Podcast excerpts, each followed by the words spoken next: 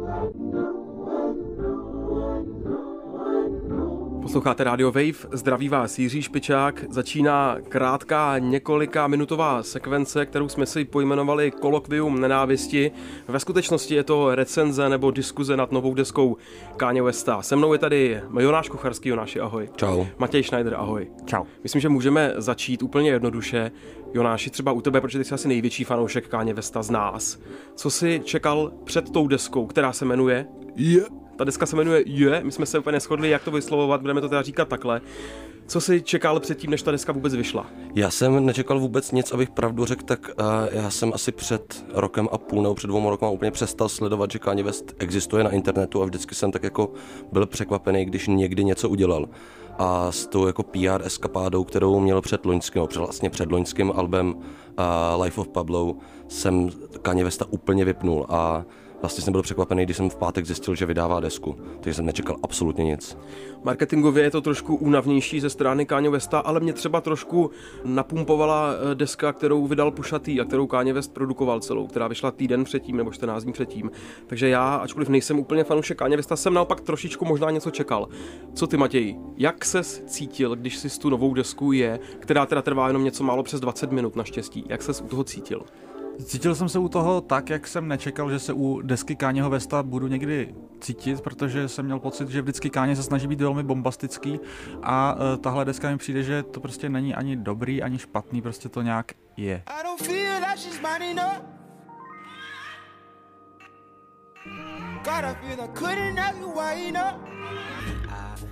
To je strašně hezký point, protože všichni kteří očekávali tu desku, možná trošku předpokládali, že to bude něco šíleného, možná i klidně blbého, ale že to bude zábavné a budou tam momenty, u kterých se budeme divit, co se vlastně děje. A tohle to je spíš taková hodně jako pohodlná selanka na gauči, kde se těch 20 minut nic nestane a Káněve se tam snaží mluvit o svých mentálních problémech, ale všechno je to na levelu takových jako motivačních citátů.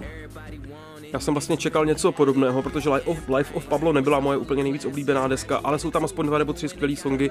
Je to nějakým způsobem přeplácený, je se tam toho spousta, spousta věcí je špatných, spousta věcí je tam vlastně docela dobrých, ale tady ta deska podle mě začne a skončí v úplně stejném okamžiku a jak si říkal Jonáši, ty texty jsou vlastně taky pořád úplně na stejném levelu.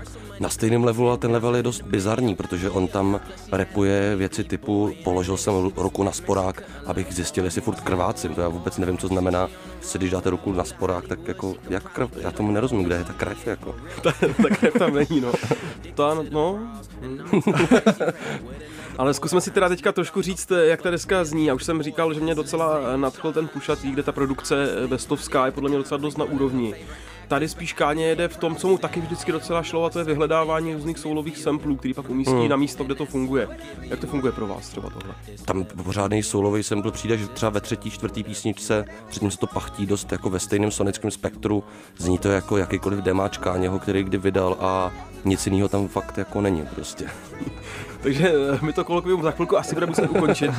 Předčasně. Já bych ještě možná zmínil to, že tam jsou fakt hodně vtipný momenty, kdy on v rámci toho, kdy repuje o své, svých mentálních poruchách a o tom, jak má rád svoji rodinu, tak repuje o své dceři. A je to teda dost bizár, protože on tam e, říká, že se netěší na to, až jeho dcera bude dospělá a bude mít to ženské tělo. A vlastně na konci toho treku si uvědomí, že ženy jsou také lidé. A je to Aha. velmi, velmi zásadní zjištění. Takže je to taky probuzený Káně West, který si uvědomuje velmi. spoustu věcí, které mu dřív asi unikaly. Tak úplně na závěr, čekáme ještě něco od Káně Vesta, protože on to se chystá vydat asi pět různých desek, ať už spolupráce nebo samostatný.